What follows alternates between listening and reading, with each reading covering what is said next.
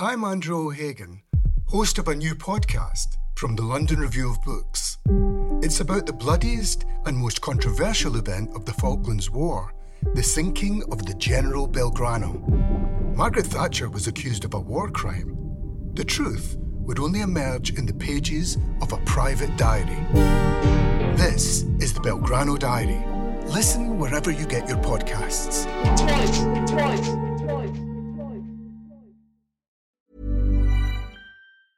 Quality sleep is essential. That's why the Sleep Number Smart Bed is designed for your ever-evolving sleep needs. Need a bed that's firmer or softer on either side? Helps you sleep at a comfortable temperature? Sleep Number Smart Beds let you individualize your comfort, so you sleep better together. J.D. Power ranks Sleep Number number 1 in customer satisfaction with mattresses purchased in-store. And now, save 50% on the Sleep Number Limited Edition Smart Bed for a limited time. For J.D. Power 2023 award information, visit jdpower.com/awards. Only at a Sleep Number store or sleepnumber.com.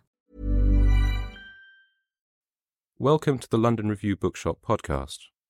To find out about our upcoming events, visit londonreviewbookshop.co.uk/events. The new book is much possessed by death, as Eliot said of Webster. So I'll read the long title poem from a dad, which is an elegy, and then we'll have Terrance. It's in different sections, and there's an asterisk between them. I'm never sure how to do that asterisk sound, so I might just raise my hand to separate the sections. Up late. If I shut my eyes to the new dark, I find that I start to experience time in its purest state, a series of durations rising and dilating beneath my inwards gaze, an eruptive core where the umbra blooms in crestless waves of darkness, as within another umbra bubbles up from the interior, from nothingness, from nowhere. And at the centre of the crest of this disintegrating, reassembling nest, the jet of time generates is consciousness, the planetary mind, aloft, alone, mine, jostled and spun like a ping-pong ball. My father died today. Sorry to bolt that on. You understand the shift required. This morning, the consultant said, your father now is clawing at the mask and is exhausted, and we've thrown everything we have at this. It's a terrible disease. He promises to give him morphine and that a nurse will be beside him at all times to hold his hand and talk him through it.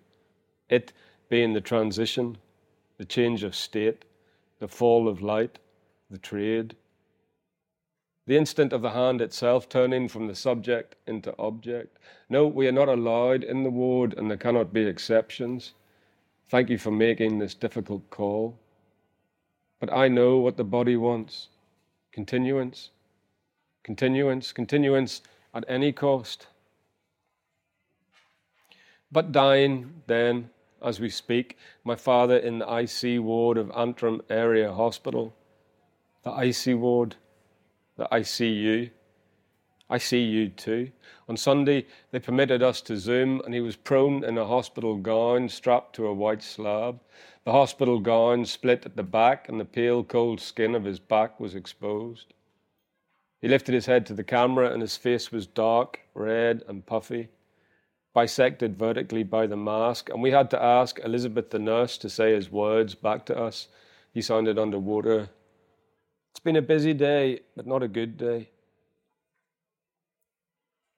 I could see, even with the mask on, your little satisfaction with the phrase managed out, and the achievement left you so depleted you lowered your head back to the slab, having done with us, like some seal on a rock looking up as we pass on the Blue Pool ferry out to Garanish. Dad, you poor bastard, I see you. You lay like that for a week alone with your thoughts in the room, tethered, breathless, undefended, at sea as on an ice floe slipping down into the shipping lanes. The eye adjusts, even to darkness, even to the presence of what overwhelms us. And as I make my way from the bed to the study, the soles of my feet on the carpet warp it, as any fabric made of this space-time will distort beneath the force of a large object. And my father, as it happens, is gigantic. And if you thought an understanding could be reached, you are wrong, for it could not. The goldfish pilots the light of itself through a 10-gallon darkness, and I keep watch as the large hand of the clock covers the small and leaves it behind to the weak approximation I sit here in and finish writing. I want the poem to destroy time. What are the ceremonies of forgetting? There is a spring in Boeotia that lets the river Letha enter our world.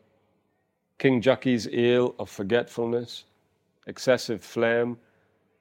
But I like the notion of the angel lightly tapping the baby in its soft hollow above the top lip, erasing all the child knows, all its grief, all its terrible regret, before it descends again fresh to the world.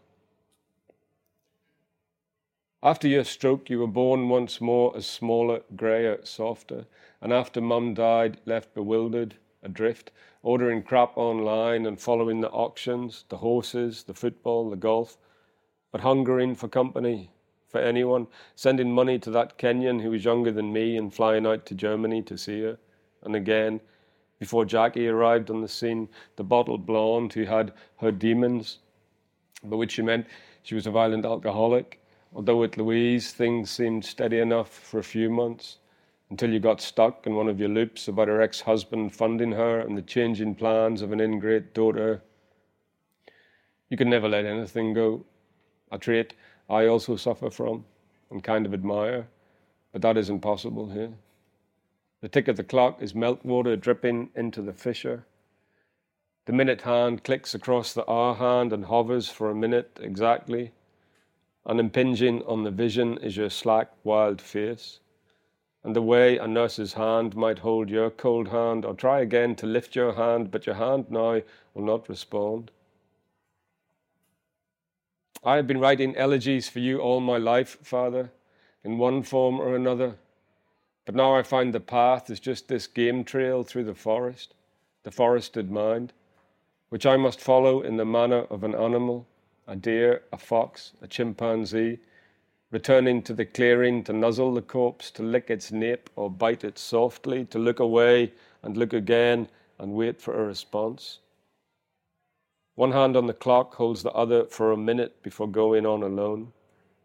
It is death that is implicit in the ticking. One must negotiate the next moment. The mind will not stop, and certain things are good to think with, goldfish, carpet, clock. I want something fit to mediate the procreative business of redoubling the brittle world and settle on an image for a second, since it is a given that the mind will keep returning to the magic, the jeu de main, the trick, one hand holding your hand as it turns into an object. As I turn back along the track towards the fold, towards the corner of the field where the father's body lies, and with an animal's dumb clarity do grief work, kiss your hand and kiss your cheek and leave my forehead for a time pressed against yours. When I phoned the hospital this afternoon to say goodbye, though you were no longer lucid, Elizabeth the nurse held the phone against your ear and I could hear you breathing, or perhaps the rasping of the oxygen machine, and I said what you'd expect. I love you, Dad, and I want you to keep on fighting. But if you are too tired now and in too much pain, then you should stop fighting and let go. And whatever happens, it's okay. I love you. You were a good father. The kids love you. Thank you for everything. Then I hung up and seen. Impossible to grieve and not know the vanity of grief. To watch oneself perform the rituals that take us. Automaton of grief, I howled, of course, by myself in my office, then sobbed for a bit on the sofa. An elegy, I think, is words to bind a grief in, a companionship of grief, a spell to keep it safe and sound, to keep it from escaping. There are various ways to memorize. Plato calls them Mnemosyne. My grandfather Bertie liked to tie a knot in his blue handkerchief. My father wrote in biro on his palm. I cannot leave the poem alone. Do you remember the Pure World? I remember it from being a kid. All was at stake in that place. One moved through it sideways, through forests of time, lost in them, and had to be called back to the moment. Infinities growing in stone, in moss, in the hayshade, the rain, the wind, and the darkness under the cattle grid. Rilke says of the pure, unseparated element, someone dies and is it. It's after 2. You're dead by now, I hope. Who thought to write that? But there's no hurry now, no effort, no need to call. You might be only sitting in your red chair, endlessly flicking through the channels. When I asked the doctor, Andrew Black, he said, it could take minutes, it could take hours. And I see you slumped, your eyes shut, propped against some pillow, something in you finally given up, defying gravity, some obedience to objecthood, settled in you now and set up home, set in stone. Outside on the motorway, the headlights of the vehicles are necklaces of diamonds, double-strung, and trailing westwards, alongside them, the necklaces of garnets. Dad, I cannot stay in the room with you too long. In my mind, it is too hard. I thought there would be futurity. I thought things would happen. Nothing major. Barbecues. Why barbecues? God knows. You're walking round Bantry at the Friday market in your shorts and the light rain, your white tube socks pulled up and a bright T-shirt from some Spanish golf course tucked into your shorts. By the way, Dad, we are even, you and I. No need. Look, how absolutely still the room is. Outside, the widowed sky has grown huge with stars. The Milky Way, meandering like the ballandary though the night has come with work to do. It sits with you and broods. It wants you to come at your own pace, and in the next moment, you might get up and speak clearly to everything. Creation, extinction, infinities rising within you. Alistair Laird is dead. Fuckery fuck, my dad is dead. Bad luck. The light breaks and the night breaks and the line breaks and the day is late assembling.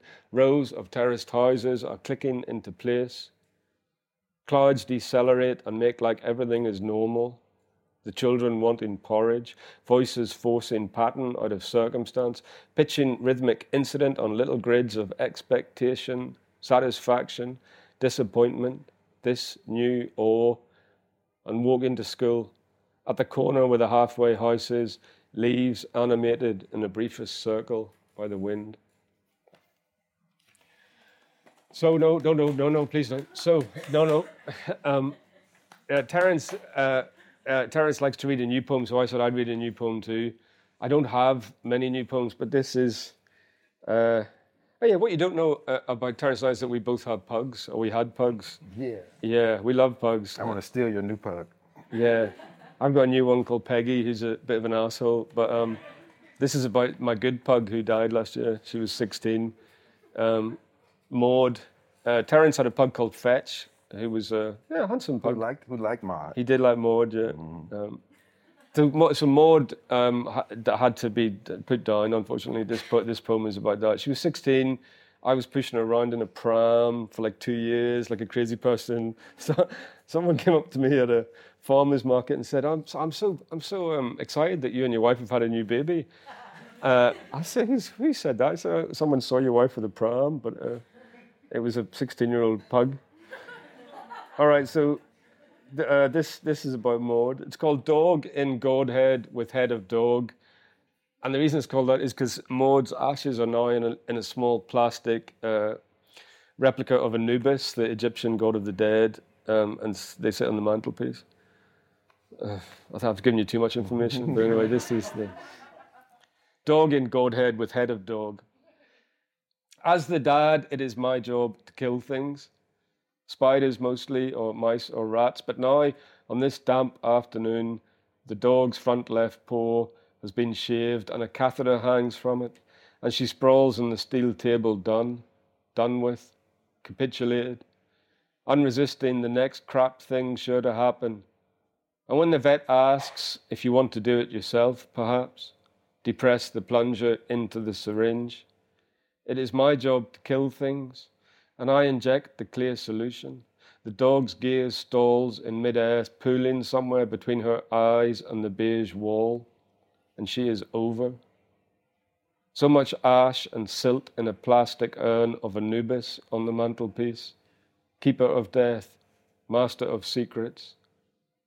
And since she never held a grievance or acted out of malice, in some other place she is become an arbiter of goodness, and when anyone enters the house, she rises herself and barks and bounds over to where they are and sniffs it out. That's it.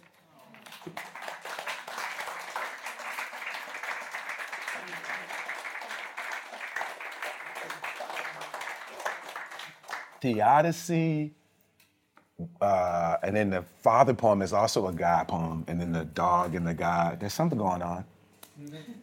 I will. We talk about theodicy. See, I like to get mine out the way so I can concentrate on the stuff that I know works. So let me try this thing here. And you know, I guess I'll say too, I just try to stay ahead. I just try to work. So I spent half the day trying to like work on something about you. If it's not good, I'm not going to bring it out. So I, you know, we'll read and maybe we'll just do a Q&A. We don't have to necessarily talk or anything. Okay.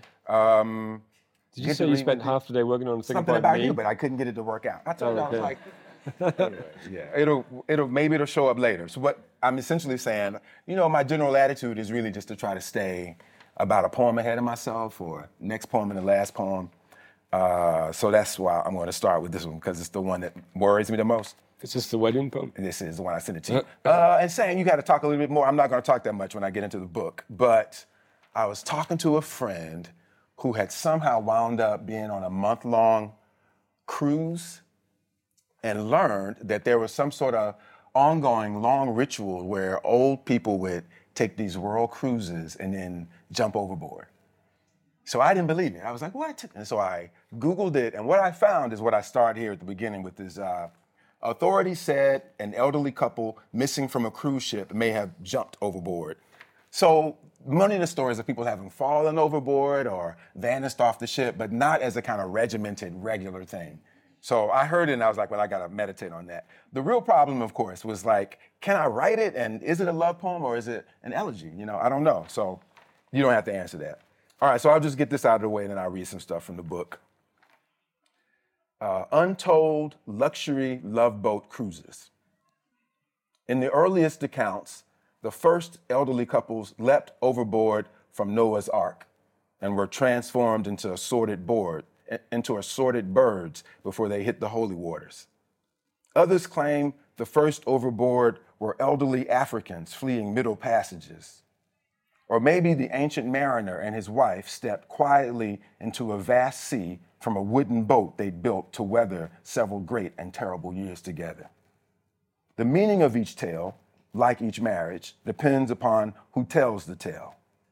The wood of the boat can be cedar, which is rot-resistant but requires complex care, or the wood can be ash, which bends easily but fades to gray over time. Who can say where such an idea comes from? Several senior couples spend their life savings on extended anniversary luxury cruises during which they jump hand in hand into the sea instead of returning. If the deaths that part the pair are self-inflicted, is the marriage vow voided or extended? The hawk, the albatross, the canary, the vulture, the raven, the kind of bird flying above the boat during these voyages depends upon who tells the tale. What if one lover wishes to be burned to smoke, rooted in odor after death, and the other wishes to be buried like a single seed shooting into petals or into a very tall tree? Some elderly couples, married 500 years or more by mountains or seashores, are said to vanish into forests or sunsets.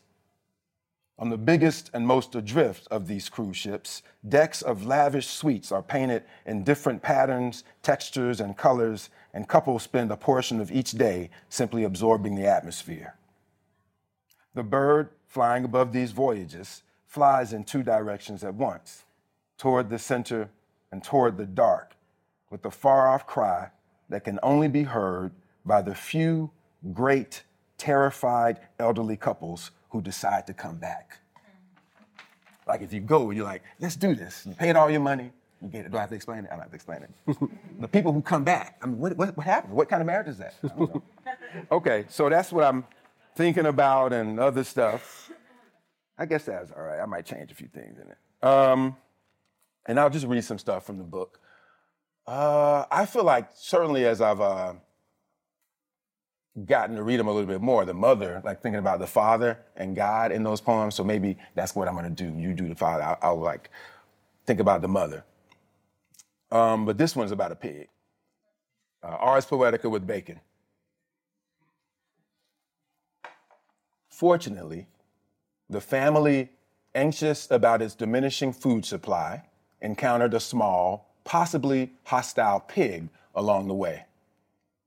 The daughter happened upon it first, pushing its scuffed snout against something hidden at the bush of a thorn bush, at the base of a thorn bush, a blood-covered egg maybe, or a small rubber ball exactly like the sort that snapped from the paddle my mother used to beat me with when I let her down. At the time, the father and mother were tangled in some immemorial dispute about cause and effect, who'd harmed whom first, how jealousy did not in fact begin as jealousy, but as desperation. When the daughter called out to them, they turned to see her lift the pig, it was no heavier than an orphan, from the bushes and set it down in their path. They waited to see whether the pig might idle forward with them until they made camp, or wander backward toward the home they'd abandoned to war. Night, enclosed in small drops of rain, began to fall upon them. Consequence is the word that splintered my mind. Walking a path in the dark is about something the way a family is about something. Like the pig, I too wanted to reach through the thorn bush, reach through the thorns for the egg or ball, believing it was a small, I'm sorry, y'all. I'm just thinking about something in this poem. I'll tell you about it after I read it. Let me start over. Like the pig, I too wanted to reach through the thorns for the egg or ball, believing it was a symbol of things to come. I wanted to roll it in my palm like the head of a small red bird until it sang to me. I wanted to know how my mother spent her days having never touched her husband's asshole, for example. Which parts of your body have never been touched? I wanted to ask. I'd been hired to lead the family from danger to a territory full of more seeds than bullets. But truth was, in the darkness, there was no telling what was rooting in the soil. Plots of complete silence, romantics posing in a field bludgeoned by shame. The heart, biologically speaking, is ugly as it pumps its passion and fear down the veins. Which is to say, starting out, we have no wounds to speak of beyond the ways our parents expressed their love. We were never sure what the pig was after, or whether it was in fact not a pig, but some single-minded soul hunger had turned into a pig, some devil worthy of mercy. Without giving away the enigmatic ending, I will say, when we swallowed the flesh, our eyes were closed. There are still a few like American sonnets in here, but you can see where I'm trying to get away from the assassin, even though that shows up too, because, you know, the person that started, I don't even like to say his name, the loudmouth is still around. But this one, American Sonnet for My Grandfather's Love Child, would be sort of an example of me trying to apply maybe some of the things I learned in that sonnet book to other kinds of poems, if that makes any sense. So this is an American Sonnet for My Grandfather's Love Child. You take a tree where all the blackbirds are sleeping except for the one clapping its wings. That's the kind of woman who raised me. My mother changed her name to daughter, then to sister, then back to mother again. 3 times she parked outside her wretched father's house, undertaking a melancholy kind of karaoke. She can't sing really, she's ashamed of her teeth, but she pretended an MC was saying, give her a hand when she finished. I wasn't there, but I bet she jangled her car keys as if she was offering a small girl a ride to the beach, to the ocean side, to the water a girl becomes to survive, and the soft applause washing ashore when she retreats. To love her, I had to love the night curling up around me. I woke up surprised whether she was coming or going.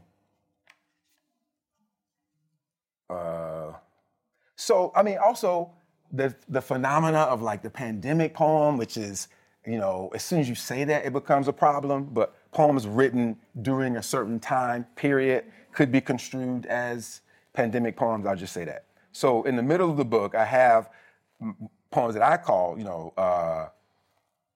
Kafka virus poems. So, you know, whatever that means. Here's, the Kafka virus versus Thursday, July 2020. And, I guess that's all I say. I don't need to say anything else about him. The madness of each ordinary day versus the language of someone raised by history versus someone raised by a virgin. I'm mostly interested in the devil's story because I know there's some devil in me. I still live like someone somewhere will clean the vents of my home anatomy, but I am the only person who lives here. According to Memphis Slim, what looks like singing has roots in slaves casting shade on oppressors, a cotton field of them stooped, weeping Jeremiads of sweat. Marlon Brando's snakeskin jacket in The Fugitive Kind cursed Marlon Brando's leather jacket in The Wild One, so that Brando himself became a black person on opposite sides of a mirror calling the other demon. I am a man named your father's name, or I am the heroin flower vendor vending stolen flowers in the park.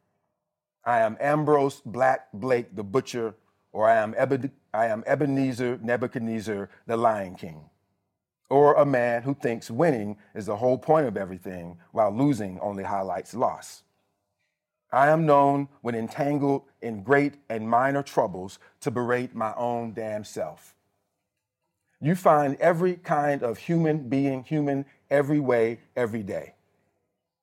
If you are the only person to observe a particular trait in yourself, how trustworthy is the observation? People who have been loved poorly may or may not be cursed to love poorly. You know how you don't know how to describe your own face without looking in the mirror. You know how you can never tell a curse from a bad day. That inherent chirping coming from somewhere in the house is a smoke alarm's dying battery, not a mine canary.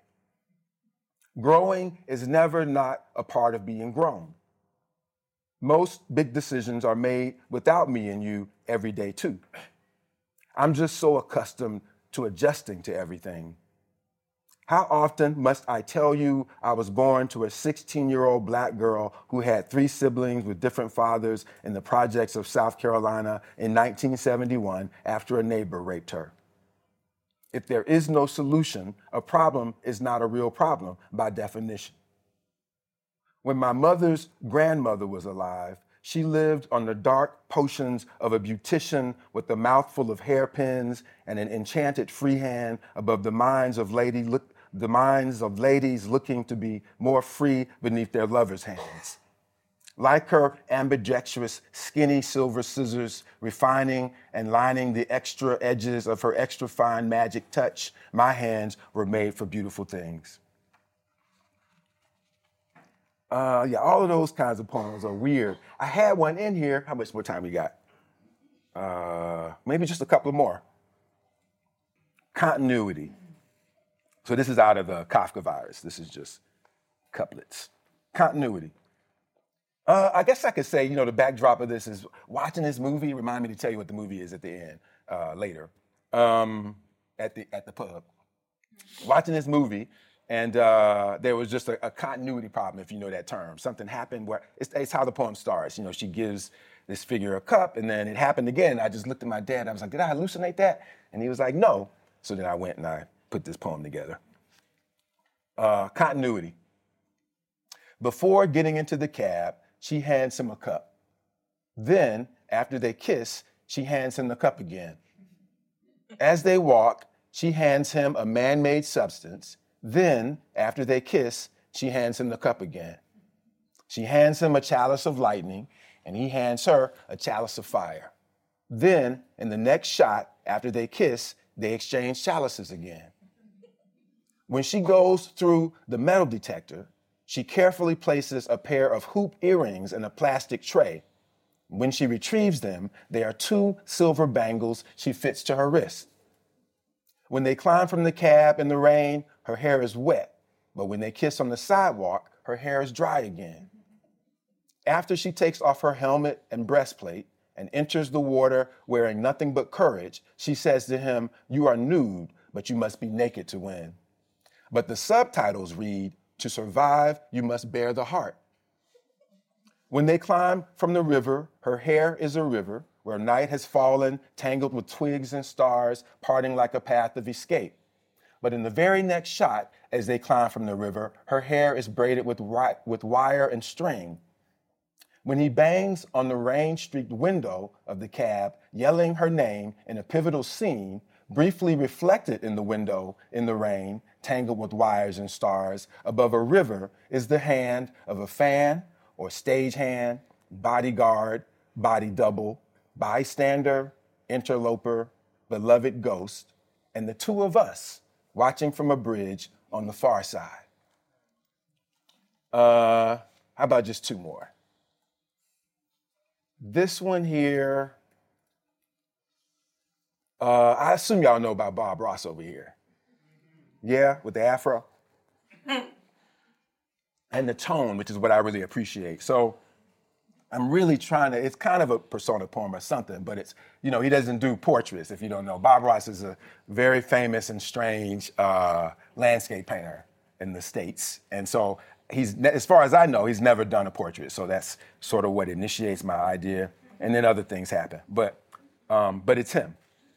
Bob Ross paints your portrait. Today, we're going to get to work on the details of your expression. You have to imagine him standing at a canvas and talking to you. And believe it or not, the only colors we're going to use will be blacker than most blacks. We'll use a black canvas and just a single finger instead of a brush. So let's take and dab the tip of a pointer finger into the black like so.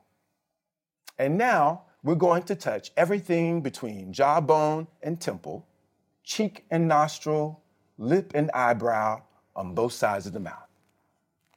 You folks at home are welcome to use a thumb, use a pinky or pinky toe. I just want you to enjoy yourselves. Get the feel of the color until it suits you. And just gently tap, tap gently the color into the shape of a forehead. There we go. Maybe like we're looking for a tiny button to press. We want it all to be approximately the same deep space black, black hole black, moving between our canvas and fingertip, gently tapping, barely touching layers of fingerprint until we have the look of a deeply textured black, okay? Now we're going to put some of the past in the background, around your mind, all the way out to the edges of the canvas where all kinds of things are happening.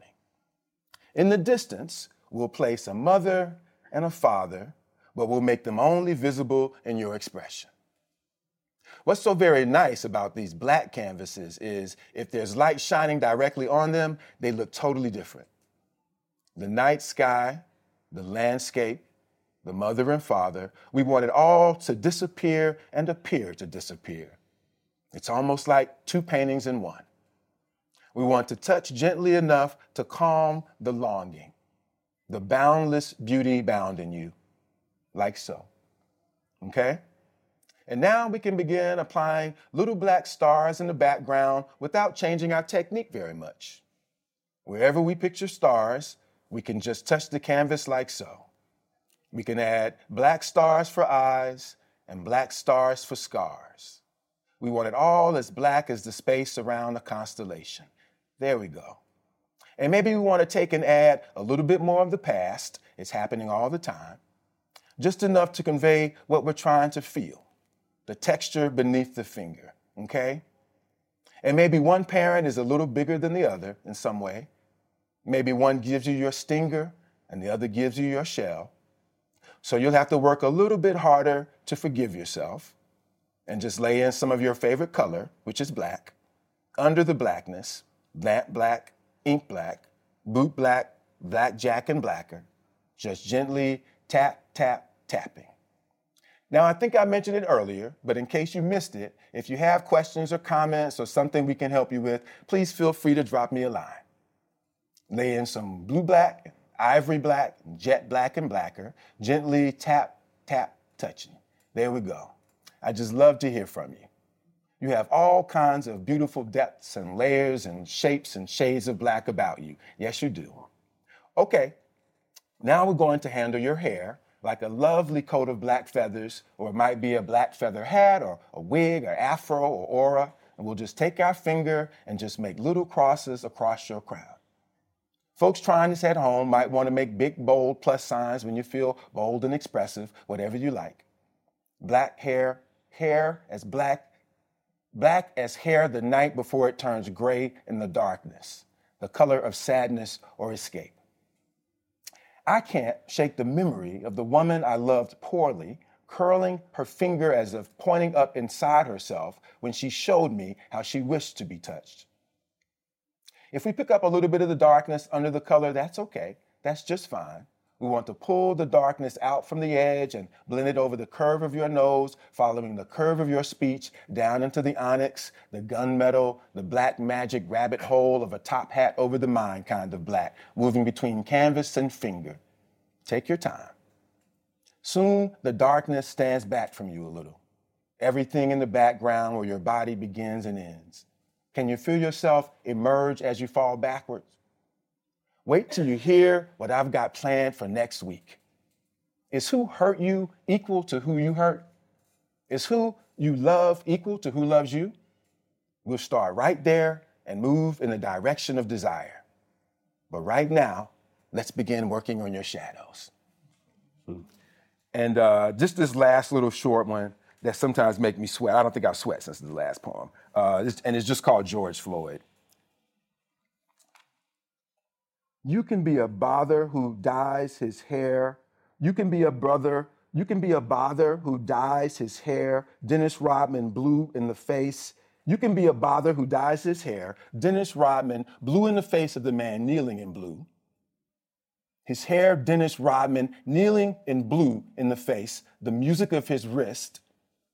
In the face, the music of his wrist, watch your mouth is little more than a door being knocked out of the ring. You can be a bother who dyes his hair, Dennis Rodman, blue in the face of the man kneeling, and blue in the face, the music of his wrist, your watch your mouth is little more than a door being knocked out of the ring of fire. Around the afternoon came the evening's bell of the ball and chain around the neck of the unarmed brother, ground down to gunpowder. Dirt can be inhaled like a puff the magic bullet point of the transformations, both kills and fires the life of the party like it's 1999 bottles of beer on the Wall Street. People who sleep on the street do not sleep without counting yourself lucky rabbit's foot of the mountain. People who sleep on the streets do not sleep without counting yourself lucky rabbit's foot of the mountain lion. Do not sleep without making your bed of the riverboat gambling. There will be no stormy weather on the waterboard. The mountain lion, do not sleep without making your bed of the riverboat gambling. There will be no stormy weather on the water, bored to death. Any means of killing time is on your side of the bed of the truck transporting Emmett Till, the break of day. Emmett Till, the river runs dry. Your face, the music of the spheres. Emmett Till, the end of time. That's it.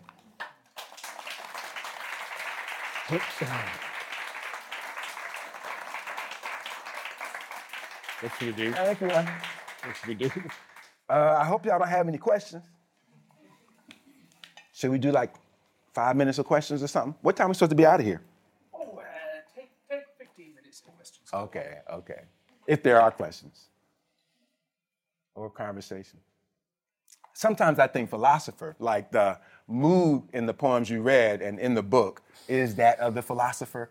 But then you be riding such music that was in my head. Like it's like a philosopher riding a horse, or a philosopher riding a wave, or a philosopher cross-country running. So there's a bounce to that keeps it from being purely dark. Okay. The music is what keeps it afloat, even if you are a philosopher very much enchanted with mortality and death. Yeah. Fatherhood. So, good. That's good. Thanks. Yeah. I think there's a lot. Yeah. Poets and philosophers, they're not dissimilar. They're both trying to come at some of the same questions. I do think poets start with particulars and work up, and philosophers start with general precepts and work down in some way, but we kind of meet them somewhere. That's right. I begin the questions and ask you a question. Mm-hmm. Should we talk about form, if not form, shape?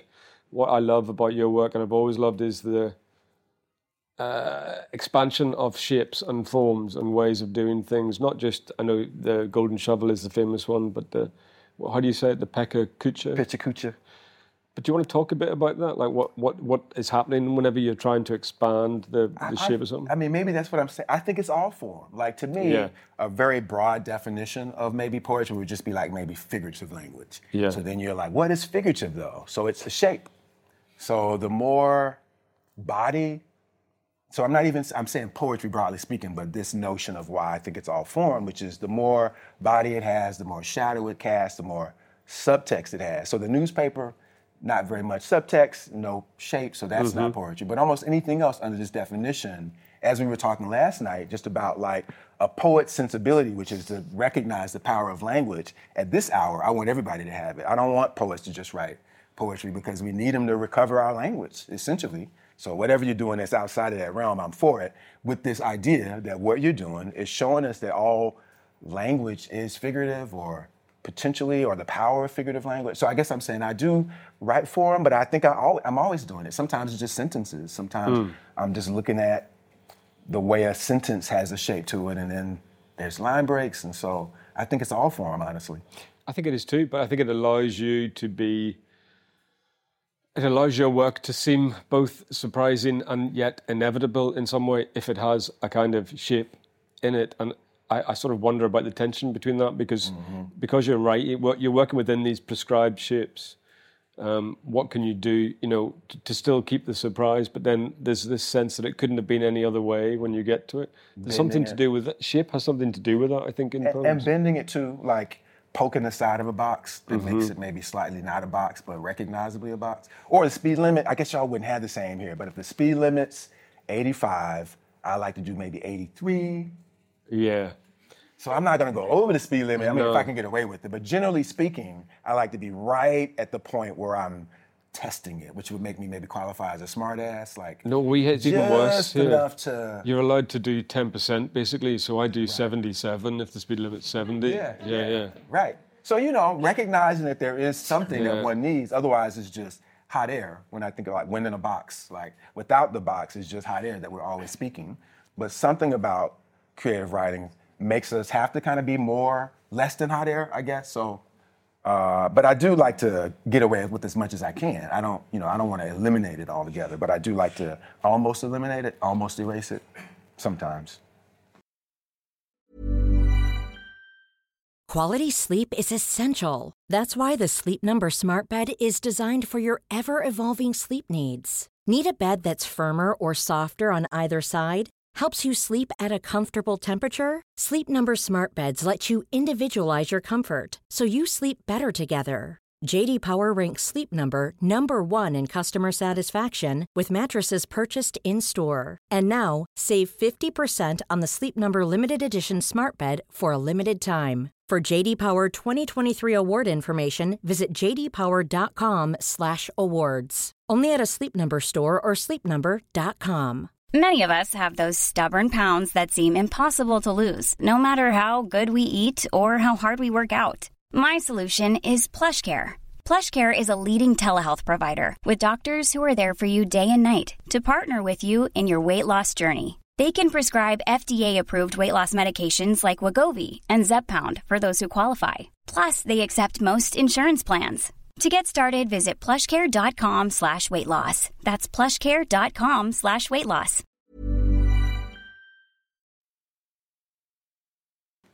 Should we take a question? Yeah. Jill. One second. Hi. Great readings. Thank you. I love the new poems. So my question is kind of a follow-up to that last one, and it is aimed at Terrance, but Nick, I dare say you have something to say. I've heard it said that you write for other poets and that people who aren't poets aren't going to understand what you're doing and that you're fine with that. So the first part of my question is that true? And if so, can you elaborate on that, please? I don't even know if poets really know what's going on half the time. I would say I write for readers, or maybe like the way, you know, people to read letters. So I'm like, nobody knows what I'm doing. Even like, I was like, should I say that these are quatrains and that they're rhyming and all of that? And I was like, they can read it and figure it out. So what I would prioritize is maybe my relationship with the reader, who can kind of do double takes or take breaks and say to y'all, it's really too much. You know, we work on it for a long time. We scrutinize over it. We're dumping all of this stuff into it, and then y'all sit down and get a cold read. Even our students get like a week to look at the stuff when they're, you know, we say to them, you know, look at this before class. So with that in mind, I just try to have a very low expectation for what you might catch in terms of what I'm doing. Even when people applaud, I'm still very skeptical of what that means. So yeah, I mean, yeah, that's what I would say. I think I do value audiences, and I value three-dimensionality and warmth, but I mostly think I'm writing for people who are gonna read it more than people who are gonna have to listen to it. And a whole bunch of that stuff at one time. That's why I stopped. It's always overwhelming just to keep reading it, you know. I almost read a poem which says something like, you should either look at a painting for as long as it took the painter to make it, or at least spend like a day with just one painting. So even the museums for me are quite overwhelming just to be going from piece to piece. And so similarly here, what I do about that is just go to the museum store and buy the stuff that I can take with me. But I guess that's what y'all are doing too, with buying the books. So that's one way of saying it. But even poets in the audience, I think, would, you know, struggle sometimes to keep up with everything. I do. What do you think? Is that an answerable question? Yeah, I agree. I mean, it's really hard to listen to a poem and try and get anything more than a fairly sort of rudimentary sense about what's going on in it. Yeah. Probably readings are crap. So. Who do you think you're writing for? Myself and strangers. Yeah. I think. Like letter writers, right? You write letters to people. I send you poems. I do swap poems with a few people, but I don't. I'm sort of primarily, I think I'm writing for myself, for my own pleasure, and you do feel that when it clicks into place, when it comes right. Mm-hmm. I mean, that's everything. That's the whole enjoyment of it. Yeah. Any more questions? Yeah. I often feel with both your work, Terrance and Nick, that I think reading it, I certainly get the impression that you're writing poetry that kind of it thinks on the page. Very nice for us when we read it, because we feel like we're having very interesting thoughts as well. Right. And this is maybe talking about like the first level of reading even that you were describing without double takes. But so I wonder, for both of you, how often do you know in advance where a poem's going to go, and how often do you start out with just kind of a seed and discover in the process of writing what that thought is?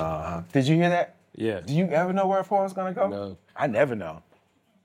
I mean I'm excited to not know, in fact. Yeah. You know, the harder thing, I think, and again, this is sort of a question about people will take anything after a while, is really knowing when it's not going.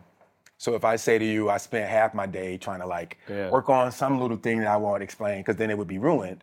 But to be able to be like, could I read part of this and just get a little bit of a color of it in the room, and people would understand what I'm doing and what I think about Nick, or do I just hold it and send it to him in 5 years, or, you know, that kind of question. And so for me, the 5 years is actually a good number to think, oh, I have something to work on. I'll be thinking about Nick for 5 years, you know, that kind of idea. And that's counterintuitive to like university, where you have the end of the term, or even maybe with books where, you know, there's a deadline. So even now, to have worked on that today, as I think I was saying to Nick yesterday, I just want to kind of keep working. I don't want to think of the book as a moment to take stock, which isn't necessarily a bad thing, to take a breather and be like, I have a book. But in this particular moment, I'm just interested in continuing some of the ideas that are in the book, like storytelling and working on being more three-dimensional with people, intimacy, that sort of thing. So it's to say that some of the things that we pick up in books, actually, this is a question for you. Could that be true for you if you think of the book as elegy or of a book as closing a kind of thing, because I'm trying to make myself think of this is almost always forward momentum now, so that even books are should just be part of a practice as opposed to a, I don't know if it's true, but that's sort of, if that makes any sense, just recognizing like time, allowing time to be what it is, not rushing things, even if you can get away with it, not, that's sort of where I am at this point. But do you hear what I'm asking you about, like the end of a book? What do you think about the next book? Well, just to go back to the thing that Donald asked about, I never know where a poem is going, and it does always begin with some little verbal interest, some little frisson. Berryman talks in one of the dream songs about the little odour, the chime somewhere, and there's something that you can't get past, so you put it down or get hold of it and see what happens, and then you try and extrapolate from it. But there's also a way...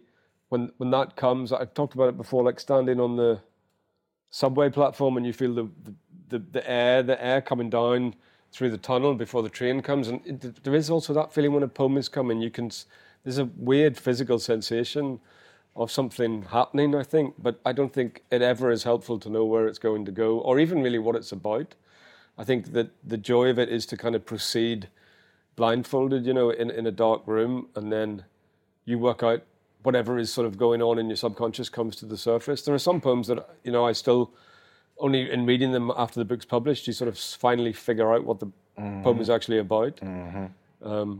So it's a kind of leap of faith, I think, into darkness, that stuff. And that's the way it has to be, because if there's no surprise for you, there's no surprise for the reader, and it's sort of important not to know. I would take that one step further, though, which is to say, at least since maybe the last two books, I have just given up all rituals. So even to say what that particular feeling is, like I whatever the poem will do, that's kind of how I feel now. You know what I mean? Like I maybe used to have rituals. It could involve like taking a walk or having a drink or something. And now I just sort of wait to see, kind of. And so even saying like I don't really go away for, I don't do retreats. And saying that makes me say, I think I need to do a retreat. So that's still the principle of surprise, and it is the principle of sort of the unexpected things that happen once you are aware of how comfortable you can get in a certain kind of success, So I would say certainly that's all true, so much so that now I can't even tell you what it's like to have a poem show up, because it's happened that way. Sometimes it happens in the night, sometimes it happens on the toilet, sometimes it happens in the shower. So I would say however the poem comes, the arms are open, and... for me, they show up in all kinds of ways, and that would be why I would say, I think I write a lot. I don't really believe in writer's block, but that means sometimes I'm just writing my name. Sometimes I'm listing my groceries, and I'm like, that could be a poem with some revision. Yeah. So that sort of attitude is all I really hold on to as a way of saying, as long as I'm making something, is how I get back to the idea of like, even poems, like to say like sometimes a paragraph or a sentence is enough of an engagement with language that if a regular person or people who don't do it all the time undertake that exercise, you'll get what we are hunting for all the time, this thing that we're talking about. But I do think you will be aware of it if you are, everybody, if you sort of have more doors open, if you have windows open, and in terms of one's awareness of what, where inspiration is, what language is, what music is when it's around you. I could hear you if you asked the question. Thank you so much for your reading. Oh, you can hear me. I have a question. Is about, does subject matter? Is a bit a thought, like, I know on the surface the poem may be approaching to certain topics, but is there anything beneath that in terms of craft and techniques that you were searching for or practicing? The subject matter. That's good. It's good. You want me to say something? Yeah. It's what I want to connect it to what I was just saying about Nick. I mean, there are, there's two rails that the train rides on. So rather than maybe a yes or no answer, I would say I particularly enjoy when I'm feeling that kind of whatever subject matter is and the other thing, if that's music. So if I have some sense of something being communicated, maybe it's an emotional feeling, but then there is something else under that that's like maybe what the breath will do when you're breathing a certain way. So that's what I'm saying about it. I'm not trying to scan lines. I'm not trying to be especially mathematical, except for what he's putting in my ear. And so I'm hearing that while also trying to like think about what that does to the subject matter, maybe, if that makes sense. And so they are certainly woven together. Yeah. For me. Yeah, I suppose it's got to matter insofar as you want it to communicate something. So it matters to some extent, but subject matter is nothing without all of the sort of poetry around it, I think. What do you think? It seems like it matters when you're in the audience, especially with poetry, because you can feel fairly insecure and fairly like what's going on. But if you were to come to the audience as you would maybe to music or jazz and said, I'm not going to get all of it. I'm just going to get a little bit of it. I'm going to get a feel. And if we allowed ourselves to be satisfied with that, then it would sort of be like, is it subject or is it like emotional intelligence being communicated? You know what I mean? Like subject is almost so, like you hope it's doing a bunch of stuff. If I'm saying it's always two hands and it's metaphor and it's the thing between language, if it's subtext and not text, so how about that? If poetry is a lot about that shadow being cast, like subject matter is maybe too small to kind of think of it. Plot too, like, you know, do poems have plots? I don't know, they maybe have situations. So it's a similar kind of, there's an adjacent word to something like subject, but that feels almost like it would need to be a little bit bigger to fully hold. Yeah. What's happening. The reason why I ask it is because mostly, as Terrance, you kind of referred to this collection like How to Be Drawn. Right. Your fascination with like either imagery or being seen. Right. And I kind of refer that to like actual paintings in physical world. And they would pick a subject to paint. And hence I feel like a lot of poems you do is kind of painting a subject. Right. And whatever that conceptual subject. I mean, again, I would say that's true some of the time, right? Like, as much as I would be aware of that is as much as I would be trying to do something else, you know? And I would have to do it enough to be aware of it to want to do something else. And maybe that's how series come about. You know, I may be doing something and I, you know, doing it because I like it and then refining it and then getting bored with it and moving on. But I'm going to say another thing because this just sort of just happened to me on Sunday. And I read the poem because I've been thinking about it. So one of those, all the poems during the quarantine are weird, strange. I'm doing things formally to hold them together. But at the end, this one poem, Kafka Virus versus Thursday, has this sentence in it. How many times do I have to say? And it's very explicit. Like, I was born in 1971, my mother. So when I first gave the book in New York, I took it out. And then maybe on the third pass, I put that part back in it because I kept saying, well, if my mother sees that, man, she's gonna kill me. You know? She's gonna kill me if she sees it. Because she typically says it's just your imagination, which I'm putting adjacent to this question of subject matter. Like, does the imagination have subject matter? Do dreams have subject matters? I would put that next to that kind of question. But with my mother and my parents in general and my family and my kids, nobody really reads my work. So, you know, they haven't seen the books yet, which means I can say what I wanna say. So I took it out just in case she might see it. And then at the end, I put it back in and I left it. And I was home over the summer and they had the books briefly and I took them from them. And so she's left me alone with this. So I was like, okay, maybe I'm dead. She'll read it one day, but they don't read it. And then the books got reviewed in the Times and it was going on just fine. And at the very end of it, they quoted that whole passage. And I was like, she's definitely going to see that. So it just happened. And if she doesn't see it, someone will remind her, is this being videotaped? If it doesn't happen, I'm not adding, you know, trouble to it. So for me, subject matter is like, why would that be in? Why wouldn't it be in? Kind of thing. And typically in something like that, in the spirit of emotional intelligence, I was just like, well, it would be good, you know, if we had a conversation. For the audience, though, I mean, it is a direct question about like how much we are confined to narratives or how much I would want to dwell on a thing like that in my work and as subject matter should I. So I bring it up to say that. Like sometimes in the poems, I'm saying like, how many times I got to say it and why would I? But it consequentially, I'm like, well, if my mother sees it, she's going to be like, yeah, why have you said it at all? You know?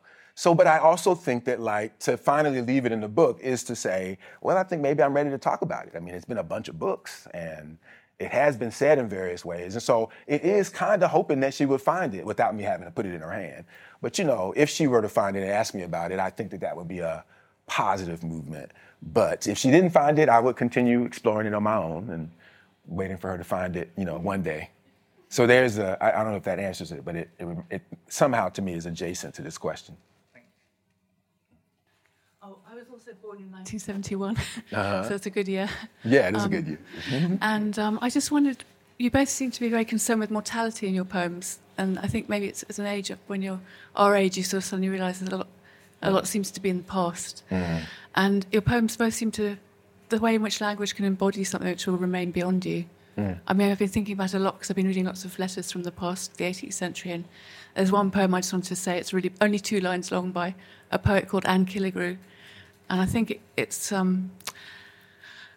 a few friends to bear my hearse and for my monument my verse. Mm-hmm, my verse, yes. For my monument, that's good. Like and her body of work. Yeah, so it's just very succinct. And I wonder what you thought about, are there any poets from the past that you particularly are in dialogue with? Hmm. All of them, yeah. I mean, yeah, kind of. Mm-hmm. Like, I think you do sort of, you know, you're constantly in dialogue with everyone you've read, really. Mm-hmm. I'm a part of all that I've met as Tennyson, Pritchett, and Ulysses. What do you think? I think you want to handle it like the library. I mean, You don't want to be in one part of the library too long, but you hope to have visited all parts of it. So my response to that would be like, oh, there's so many experimental writers that I need to read more of. Not because you said anything about experimental writers, but my response is sometimes more about gaps. It's a question that makes one feel anxiety, you know, like who are you reading? Poetry, I mean, I read it all the time. I read contemporary poetry. I don't even know where to start. You would have to ask me someone. And right, there are people in the canon that we're all reading, and people that stay. So I read Keats more than I read Byron, for example. But again, it would just be sort of a question of what part, because I like to think of myself as someone who's been in every part of the bookstore and every part of the library, waiting to be surprised again. Yeah. So that's why it's a big question, because I want to say like, yeah, right, everybody. If I could think of somebody who hasn't influenced me, you know, for a long time that would be true for Dickinson. For a long time, I would put Whitman first. And as I've gotten older, even based on what I was saying about Dickinson, just writing every day, not even thinking about titles, just numbers on them. They don't all have to be great. It's just that she was writing every day, and that monument, that testament of the daily practice becomes more important for me than Whitman, who really wrote one book and continued to revise it. There's a lot of versions of the Leaves of Grass book. So that's cool too, but that's still almost like too anxiety-inducing. You know what I mean? Like the pressure on that is very male, it's very like, one person on the pyramid versus Dickinson, I think is something else. But I wouldn't have said that maybe 10 years ago or 15 years ago. She wouldn't have been a person, but I always felt some kind of way about that, like I was missing something I thought all kinds of things about not fully getting what I could get out of her, you know? So that's what I mean about, like, if I can think of people that I haven't read, I would hope that I'll, you know, go home and start and figure out why I haven't read them. That's usually my attitude with that sort of thing. Yeah. Okay, that pause means we're done. Oh, look there. This looks like the last question. Okay, a few more questions. Okay. Just you both have a lot of collections out. How has your approach and methods to poetry changed over time? Mm-hmm. So I sort of think my earlier books are more exploratory, to do with language and kind of taking it for a walk around the block. And certainly since my mother died 7 years ago, I've sort of seemed to find poetry more of a consolatory thing than exploratory. Mm. So...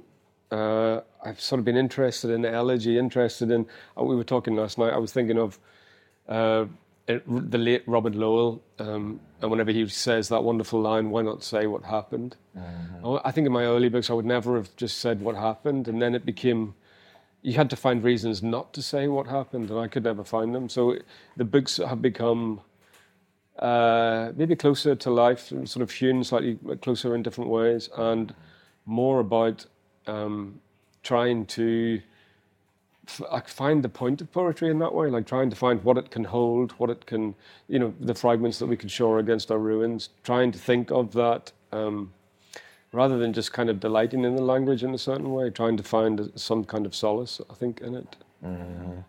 But I don't know. What do you think?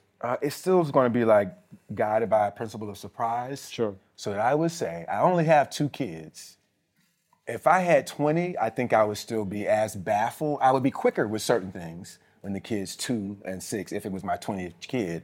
But I would still have challenges because the kid would still be an individual with their own kind of experiences. And that sort of is my relationship to poems and books, broadly speaking. And I like that. I mean, you know, nobody has the energy to be having kids for their whole life, but that kind of wrestled that lesson in the kind of, I don't know where, I mean, I get it in poems, but I think that that's as close as I could come to something, pets, I guess. I feel like I have more control over pets than I have over poems.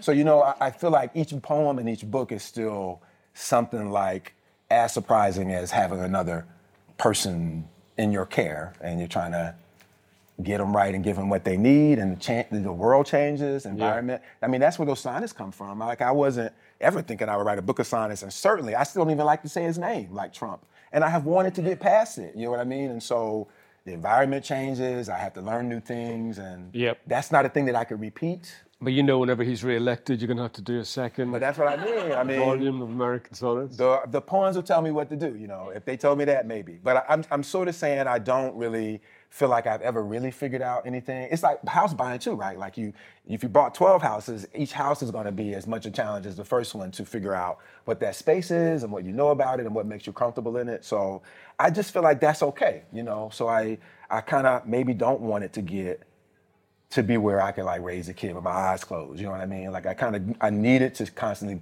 create some of the anxiety that we're talking about. I think that is a kind of energy. Yeah. Thanks for listening. To find out more about London Review Bookshop events, visit londonreviewbookshop.co.uk/events. Imagine the softest sheets you've ever felt. Now imagine them getting even softer over time. That's what you'll feel with Boll & Branch's organic cotton sheets. In a recent customer survey, 96% replied that Boll & Branch sheets get softer with every wash. Start getting your best night's sleep in these sheets that get softer and softer for years to come. Try their sheets with a 30-night guarantee. Plus, get 15% off your first order at bollandbranch.com. Code BUTTERY. Exclusions apply. See site for details.